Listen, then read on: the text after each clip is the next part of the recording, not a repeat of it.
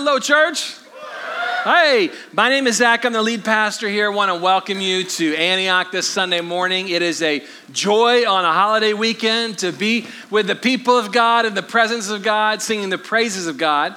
And uh, we are going to take time now to look at the Word of God, the Scriptures, to learn more about Jesus. So if you'll open your Bibles to Luke chapter 10, over the last several weeks, we have been studying a theme that we've seen in Luke where Jesus speaks of the devil, speaks of the devil's works, and that Jesus has come to destroy the works of the devil. And we've been learning about that.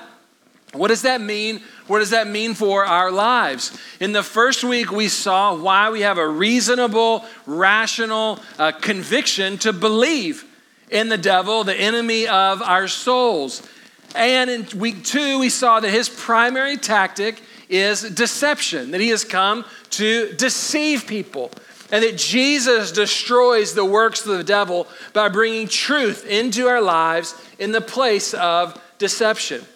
In the second uh, set part of the series, or the third teaching, we were going to study how Jesus doesn't just defeat deception, but how he defeats demonic oppression or demonization, kind of a physical impact from a dark force. And we were supposed to teach that last Sunday. And if you were with us, you know we didn't have power last Sunday. And so we uh, went first century style, as someone called it.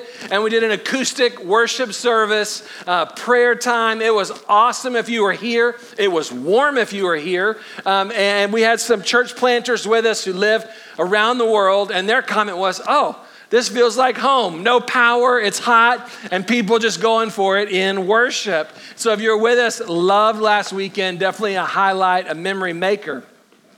But on the topic of the teaching, I've gotten so much feedback from you saying how these teachings were really helping you uh, make sense of the last decade of your lives or, or have brought such healing in your uh, relationships or were giving you clarity about a situation you were going in. I didn't want to move us forward without uh, talking about how the devil defeat or how Jesus defeats the works of the devil. But I also want to keep us going through the Gospel of Luke as we study. And so, what we did this week was record an extended edition of the podcast where I gave the teaching from last Sunday.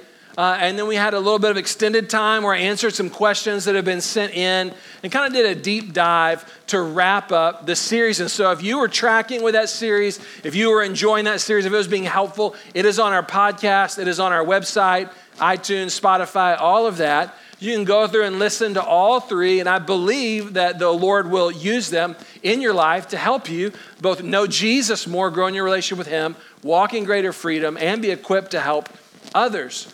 But today I want to turn our attention to a new section of the Gospel of Luke.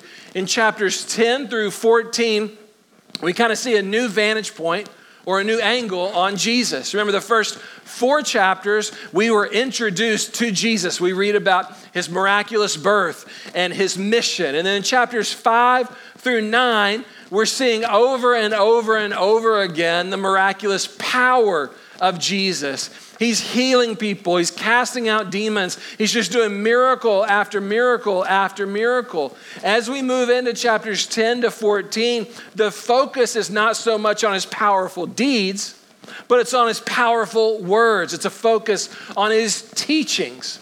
And these four chapters are dominated by a way that Jesus taught called parables, that he taught in story form.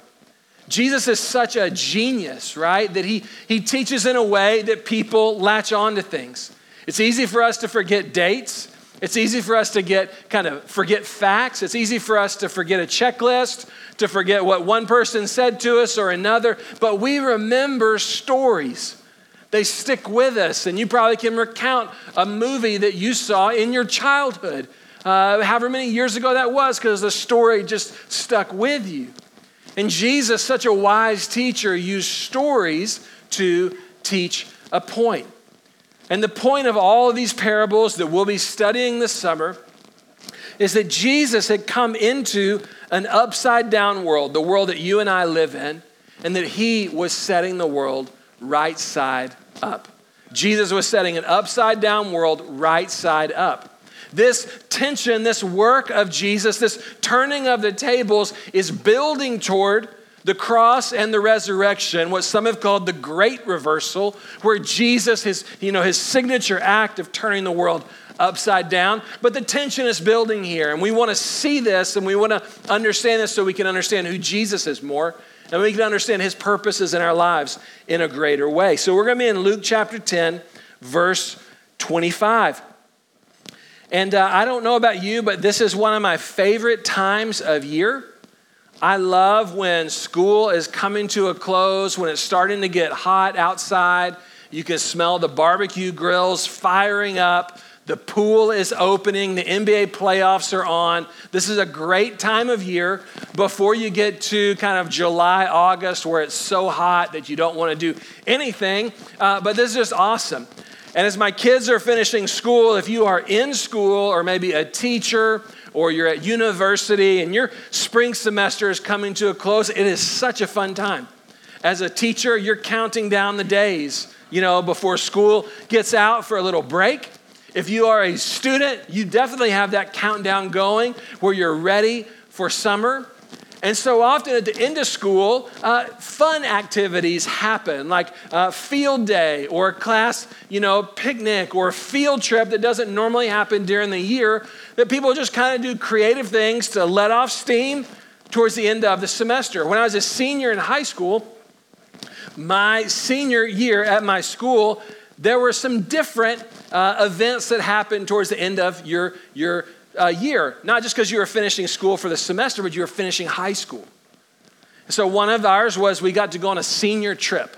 Our class had raised money from freshman year to senior year, and we got to go to Estes Park, Colorado for a few days. It was awesome, right? Just so fun. Uh, another thing that we had at our school, I don't know if you had it at yours, uh, was senior skip day where the seniors would coordinate a day to suddenly just everyone skip school. And they couldn't get in trouble. They didn't get in trouble. The, the school was just kind of cool with it. It was just a custom, right? Senior skip day. Um, another tradition or highlight at my school as a senior were senior parties, where towards the end of your senior year, raise your hand if you went to a senior party or have had a senior party. There are only a few hands, and okay, we got more in this service, right? Uh, what, what it is, towards the end of high school, different parents or friends of parents would throw little parties for their kids graduating high school. And because most of your friends or other seniors who are graduating, like the last two months of school, are pretty much dominated by a new senior party every afternoon after school. It's so much fun. Uh, one of the things that, one of the memorable things that my school did was you, seniors would play pranks on the school. And these weren't mean spirited pranks, they were playful pranks. And it was kind of just part of the end of uh, school wrapping up and the seniors finishing their time there. And one of the most famous pranks was the prank where a classroom was turned upside down. So the teacher would be doing something somewhere else, the students would be out, and seniors would sneak in and they would take every chair and they would turn it upside down. They'd take every desk in the classroom and they would turn it upside down. They would take the teacher's desk and turn it upside down. And they'd take the teacher's podium or whatever they taught from and turn it upside down. So then when the next class came in, you know, it's kind of hard to have a focused class when everything is upside down, right? So everyone would walk in and be like, ah, what do, what do we do now? It's going to take a while to turn these right side up. As I got older, though, I realized that uh, the upside down and the difficulties of that wasn't just something my senior class did, but I realized so much of our world is upside down. You learn about this as you as you grow and mature, and you might be, you know, a, a, younger child now, and you're seeing it as you become an adult. You see it even more that that sometimes uh, you think that the good guys should win, the bad guys lose, but actually the bad guys win, and the good guys lose. And in other situations, people put on an image this way, where they look one way, but then behind the scenes, they're a completely different person, right? And they're doing things that you're like, what? So, so that doesn't seem right. That seems upside down. Sometimes things that are right are called wrong, and things that are wrong are called right. And our world, many, many times, feels very upside down. And it can be very discouraging. In fact, one of the hardest parts about it is it seems like even though things are upside down, there's nothing really that can be done about it. It's just life continues on in this broken world. And it doesn't mean there are not beautiful things in our world or things we appreciate, but there is so much of our world that is upside down. And because of that, we can grow frustrated with life. We can go frustrated with the way things are, and we can grow frustrated with God. We say, How in the world are you letting the world be like this? It's so upside down, it's so backwards. And I want to turn your attention to Jesus because here, as we read through these parables, we get insight that rather than God being aloof and distant and uncaring and just kind of letting an upside down world continue on, that He Himself has stepped into the story, that He's put skin on and He's come and He's lived amongst us. He's entered into our broken world and that He is turning our upside down world right side up again. In this parable, what we see is that Jesus is turning our view of God upside down. In several of these parables, he's giving us revelation on what God is really like, helping us see that, and it turns the tables on the way we see life. At other times, he's turning the tables on different issues in our lives that we'll get to. But let's read this one, probably one of the most famous parables, the parable of the Good Samaritan. Starting in verse 25 of Luke chapter 10. The scripture says this on one occasion, an expert in the law stood up to test Jesus. Now, when you see expert in the law, don't think like a, a Judge Judy or a congressman or a politician. An expert in the law in their day was the religious leader. It was a certain type of religious leader, and he is standing up to test Jesus. Teacher, he asked, what must I do to inherit eternal life? Jesus asked him, what is written in the law. How do you read it? And Jesus, here as a genius teacher, is using what teachers call the Socratic method, where he's answering a question with a question that's going to lead to a greater point in the story that he is telling and the truth he is revealing. So he says, How do you read it?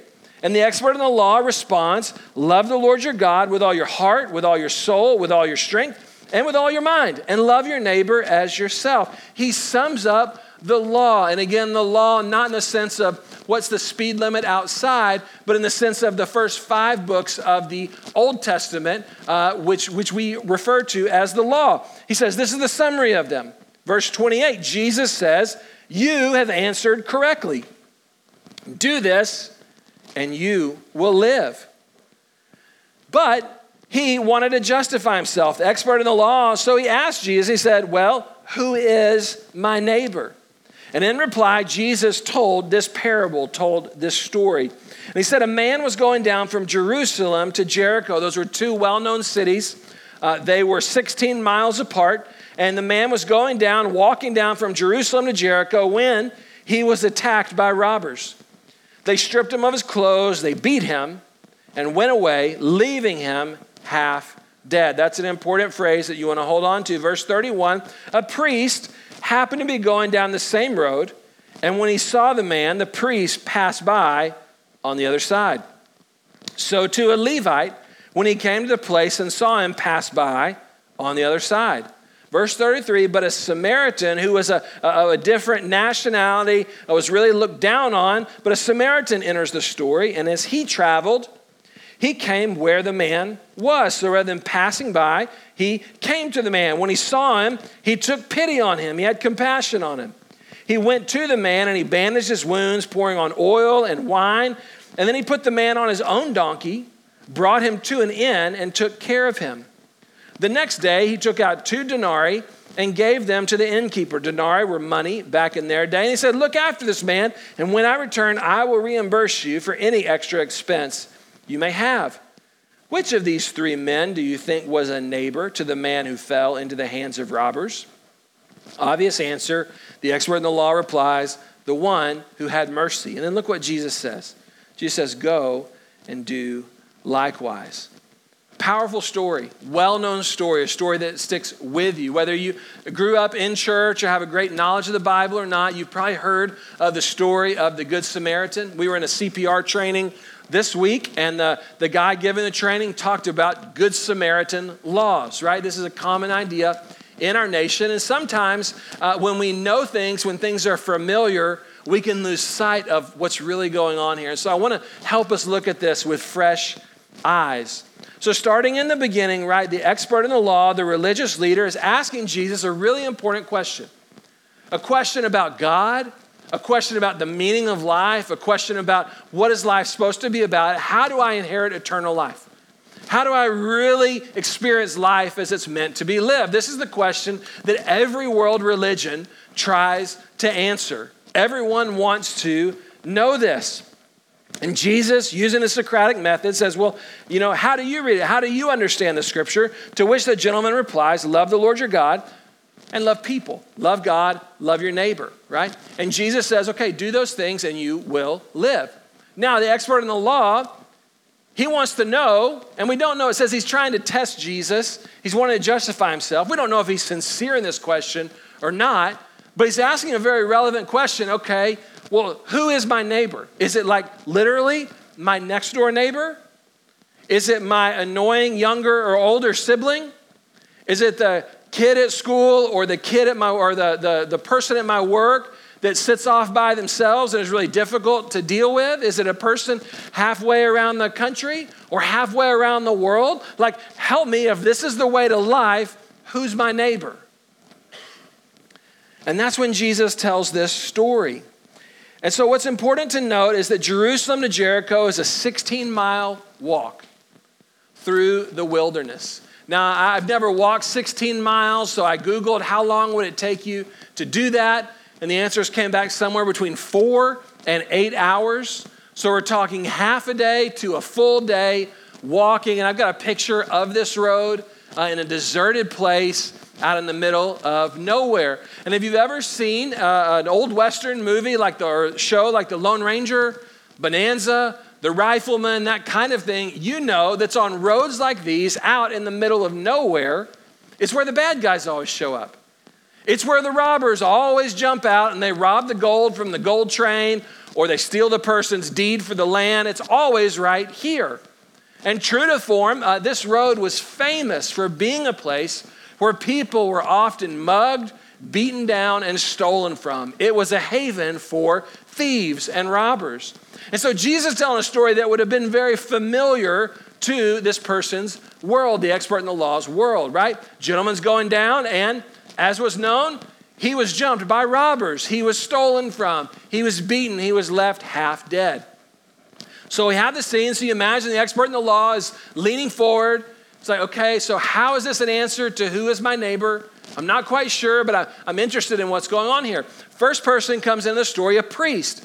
Now, in Jesus' day, priests were heroes, they were pillars of the community, they represented God to the people. The people looked at the priests and they said, well, this is surely what God is like. And here we see the priest enter in and he sees the man and he walks by on the other side. Now, why is that? Well, the expert in the law would have known that if the priest had gotten near a dead person, maybe even his shadow come upon a dead person, the priest would have become, in their traditions and their religious understanding, would have become unclean. And therefore, he would not be able to serve as a priest for a period of time. He would not be able to fulfill his community functions. He wouldn't be able to do his job. And other people were counting on him. So it only made sense to the expert in the law. Well, of course, the priest would go on the other side. He doesn't want to become unclean.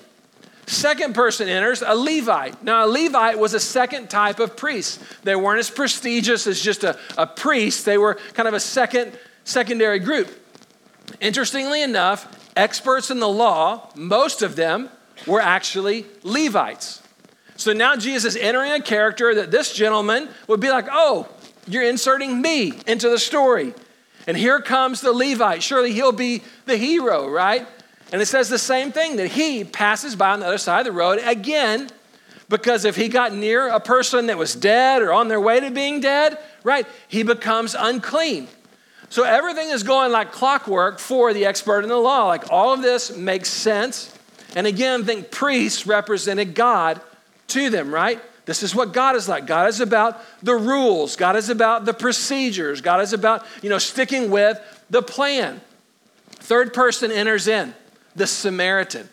Now, these were people that the expert in the law would have hated, would have looked down on, would have just been like they are uh, less than type people. We have language like that in our culture. And, and so the Samaritan enters in, and lo and behold, he's the one that stops.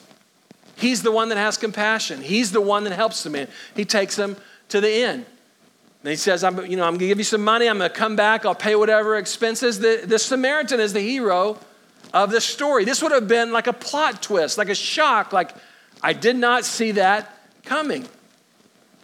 So Jesus asked him the question, you know, who was the neighbor? And he answers, was the Samaritan because he showed him mercy. And Jesus said, go do that and you will live. Now think about that.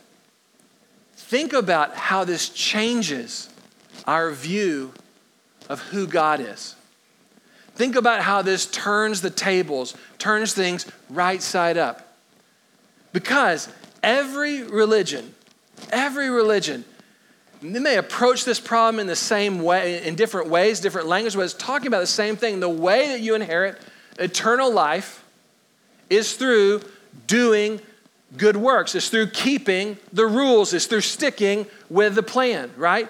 If you're from a Muslim background, it's okay, you say this saying, the Shahada, you, you pray this way, you give this way, um, you do fasting this way, so on and so forth, and then you are on the pathway to eternal life, right? Do that stuff. If you're from a Buddhist background, you don't say eternal life, you talk about enlightenment, right?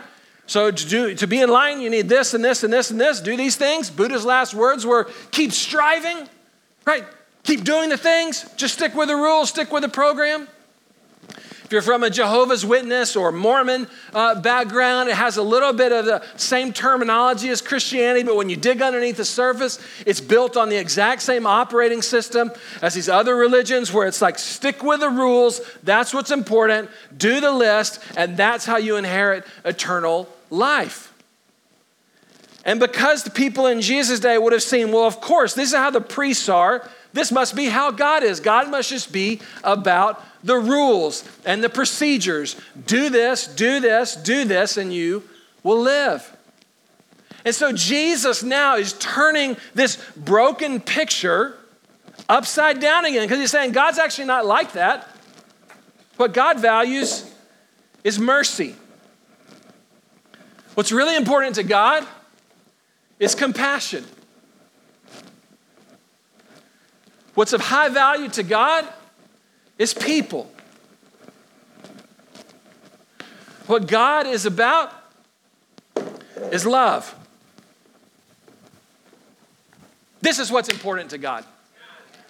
This is the, this is the man of God, unsuspecting, but this is, this is the hero because he's showing mercy. This is what God is like.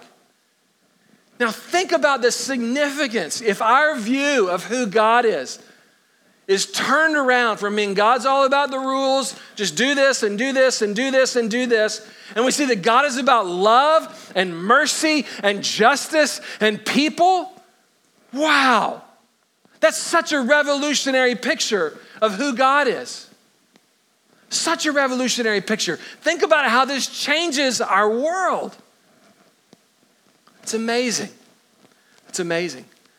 And Jesus tells the man, He says, I want you, go and do this, go and live like this, go and love like this. And that's where you're going to enter into the abundant life, the good life, the eternal life that God desires to share with you such a beautiful picture. It's so moving. And if you're familiar with this story, it's probably struck you before. I don't know how many times I've read this, but each time I read it and I'm like, Jesus is so awesome, and I feel so overwhelmed to actually live this out. And so, what was meant to be a gift of God's about mercy and love can feel like a weight of, oh, well, I'm already maxed out. I don't know. How do I add something else? Do I need to like drive across town to do this or do that? I, uh, I don't know really how to help. How do I know if what I'm doing is actually helping or it's hurting? Or maybe, well, uh, you know, um, I, I, just, I just, uh, man, I just feel guilty because I never feel like I'm doing enough. Anybody ever had those feelings when you read this story? Right? All the time. We got some preachers in the back.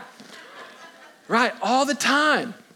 So here's what I want to encourage you with I want to encourage you with the fact that you're wrestling with those questions, you're headed in the right direction. You're headed in the right direction. I don't have an answer for you. I'm not going to give you a checklist today of, well, now here's the things to do to turn this story into a checklist. I'm not doing that. What I do want to encourage you with is as you wrestle with those questions, to let the Holy Spirit speak to you and teach you. And let God speak through his people so that we can embody this. The Holy Spirit wants to lead you. He's not wanting to give you a heavy yoke, He's wanting to lead you into life. Life in the way of Jesus sometimes looks like death, but life is on the other side. So sometimes we're maxed out because you are spending yourself on loving people. And so you're tired. Like, man, I never used to be this tired. Oh, you used to just spend your life on yourself. Now you have all these commitments that you've made, and you're giving yourself away to all these other people, and you're using all your energy for a good cause. It's good that you feel overwhelmed and maxed out because it means you're spending yourself. That might be the case. Or it might be the case that, you know, your priorities have gotten out of whack and you may be valuing some certain things that's like, actually, that's not really important. You know, you may need to have a heart check. Or it may be that you need some practical training on well, this is how you help people. Or you may need just some freedom from feeling guilty. Whatever it may be, the Holy Spirit wants to lead you into that. And I want to encourage you if you're asking those questions, you're headed in the right direction. I know for myself, though, I love this, and I'm so prone to wander from this. I'm so prone to be like, man, this is so awesome. God, you're so awesome. And then by lunch today, I've forgotten what we even talked about. And I'm just kind of caught up in my own world and my own way. And so I want to share something with you from, from my heart to you about our church as a whole. I want you, when you think about our church, I want you not to think about a black building or uh, the name Antioch. I want you, when you think about our church, to think about the inn in this story. The inn where the Samaritan takes the, the man.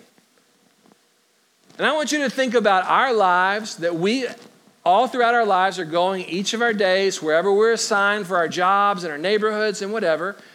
And we're going to come across people. Maybe they're not beaten down the side of the road, but it could be a neighbor, it could be a kid in your class, it could be a coworker, it could be a family member that is in a spot where they feel beaten down and broken and half dead. And maybe they really are, or maybe it's just, man, they've been going through a hard time.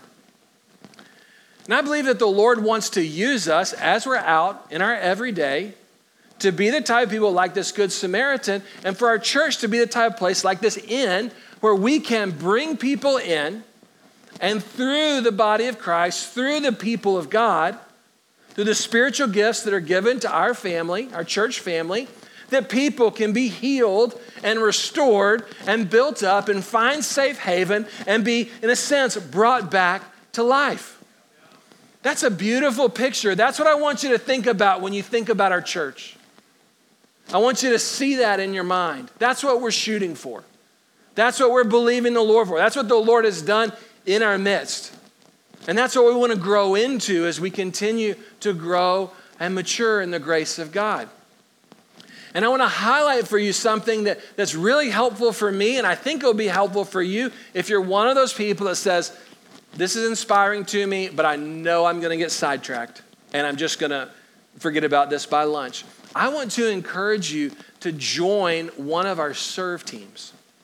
And the reason is this for our church to be this type of inn, where for our city, where thousands of people are moving to our city all the time from every place under the sun, for our church to be this type of inn where people could come in and could experience the mercy and the love and the healing power of Jesus, we need to use our spiritual gifts together as a family to create that type of inn for people. God has given you spiritual gifts. There are things that God has deposited in you, giftings that God has given to you that He wants to work through you to build this building, to build this organization into an end of healing for our city. And our serve teams are a primary way where we do that. Because when you're on the serve team, what's going to happen is each time you show up, you're going to be reminded of this. Be like, oh, yeah, this is what's important. This is what I want to do. Yes, I want to be about that. You may have forgotten all week, and you come on your serve, and I just need a lot of reminders. I don't know about you, but I just need a lot of heart checks on this for me to stay focused on what's really important. So when you're on a serve team, you have that reminder. But you don't just have that reminder, you have relationships that are inspiring and encouraging you, not just to live this way for an hour on Sunday, but for this to be a part of your 167, for you to live this way throughout your week. We all need those type of godly relationships to encourage us to persevere in this. And then we need equipping, right? We need training, and our serve teams will give you training on using your spiritual gifts. And you may not even know what those are, we'll help you figure those out. And we'll help you learn how to use them where you'll be equipped and use those in here but then also be equipped to use those gifts in your neighborhood and with your family and at your school and at your workplace. Yeah, the serve teams serve as a springboard to living this type of lifestyle, being these type of people, being the hands and feet of Jesus here in our city. So I want to encourage you to join a serve team, not because our church needs you, I want to encourage you to join a serve team for your own good. Because it's as we love God and as we love people and as we enter into that, right, we experience the abundant life that God has for us. And I'm not saying that the serve team is the pinnacle, like you do that and now you're a good Samaritan and you can go about your way. What I am saying is it's a place of reminder and inspiration and equipping. And as we come together, can you imagine the power of the people of God coming together to live this way and to use our gifts. I love how there's more than one person involved in this story to use our gifts together to bring healing to broken people. So awesome. So if you're like, man, I would like to do this, um, I, I just want you to know I'm going to consistently encourage you as your pastor to sign up for one of these serve teams because I want you to be a part of growing in that way, and I want to see your giftings released to help other people. And you may be like, man, I've been thinking about doing that. Okay, I, you know, like let's let's kind of sign on the dotted line. Let's do this. There's a next steps card in the seat back in front of you. Some of you may be slower movers. That's fine. I'm going to kind of keep consistently reminding you, and hopefully, positive peer pressure helps us all, right, to go in the way that we believe the Lord wants us to go. And my hope is that every person in our, in our church, that every person would be on a serve team and that we would be serving together and that we'd be serving the people of our city together in the name of Jesus. So that's my hope for you. Now, I want to, uh, as we close, I want to uh, remind you of a few things. Number one, if you want to serve, there's a next steps card in the seat back in front of you that you can just take a step today to say, hey, I know I need to be reminded. I want to put action to this. And you can drop it off at the welcome home desk on the way out. If you're like, ah, I need some more time, that's fine. That's fine. This is not a, a guilt deal or a pressure deal or whatever. I'm trying to encourage you. Uh, and I want to remind you of one thing. If we just left right now, uh, we would leave inspired. We would leave encouraged, be like, yeah, I like Jesus. Man, he gives us this vision of God and this vision of life. And He's turning the world upside down, but we probably wouldn't do anything with it. Or we'd run out of gas really soon if we go in our own strength. But there's an angle of this story that I want to make sure that you see today, uh, and that's on who this Good Samaritan really is. Jesus describes him, and he uses a particular phrase. He said, The Good Samaritan had pity on the man or had compassion on the man. That, that word that's used there that Luke uses, that Jesus uses, Luke quotes Jesus, uh, is used two other times in the Gospel of Luke. And you know they both refer to? Jesus himself. That word is the descriptor of Jesus himself, that he is a man of mercy and compassion. And just like the Samaritan, the hero comes from the most unlikely place, when we look at our upside down world, the last place that we really think help would come from would be from God Himself coming and stepping into our world. And just like the Good Samaritan, no one was thinking that. We weren't thinking that. We've been trying to save ourselves, right? But Jesus steps into our world just like the Good Samaritan steps into this story. And Jesus sees us and he has compassion on you. I want you to know that Jesus has compassion on you today, that Jesus has mercy for you today. You may come to church and you may feel like, man, I feel like I am broken down, stolen from, beaten and on the side of the road. And I want you to know your Savior sees you. And He's moved with compassion, He's moved with mercy for you. And just like this Good Samaritan risked his life and gave a little bit of himself, Jesus went one step further and gave his life for you and for me. Rather than giving a few coins, he gave the treasure of heaven himself for our, for our sakes, for our salvation, for our redemption. so amazing. This, Jesus, is the real Good Samaritan. And I want to make sure you see this because it's very easy to turn this story into another checklist of this is what I need to do to be right with God. But that's not how Christianity is. The start of the story is Jesus comes to you and me in mercy in grace and in love.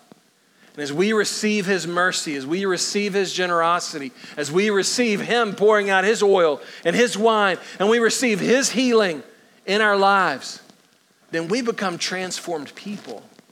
And we are sent out into our world, not in our own strength or not because we're particularly good people, but because loved people love people, right? Served people serve people, right? People that have been given to give, right? And so you receive his love and his mercy and his healing. And you let that be the fuel for living this way. So, do that. I want to invite you to stand, and we're going to celebrate communion together here as we close. When we celebrate the Lord's Supper, we take of the bread and remember Jesus' body broken for us. We take of the cup and remember his blood poured out for us. And when we take up, we remember that he is the good Samaritan who has come to us in our need. And we recommit ourselves again to be his people and to follow him. And so I just think it's so fitting at the end of this story for us to do that. The officiants are going to come forward. As the worship team leads us, you can, uh, when you're ready, exit out your row, come forward, take of the bread, take of the cup, return to your seat. And then when you're ready, prayerfully, take this. If you're here as a family and your kids uh, want to take communion, I mean, we've had so many powerful times with our kids taking communion. If you're a parent, you're like, I, I don't know that we're ready for that, that's fine too. There's not pressure here, there's just invitation. Invitation to come to the table of the Lord today. Invitation to come to the table of grace and love and mercy and to find transformation, healing, and be sent out on mission into our world. So I'm going to pray for us and then we'll respond. Jesus, it's so amazing that you're like this. It's unbelievable, Lord. It, it turns our upside down world right side up again. It releases joy uh, into a broken situation, God. It releases new life, Lord. So we just celebrate you today. We celebrate you as the true and better good Samaritan, Lord, and we receive your love and your healing and your provision today.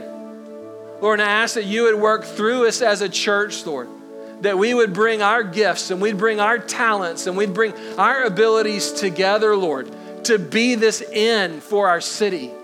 And that we would live this way in our everyday, Lord. In Jesus' name, amen.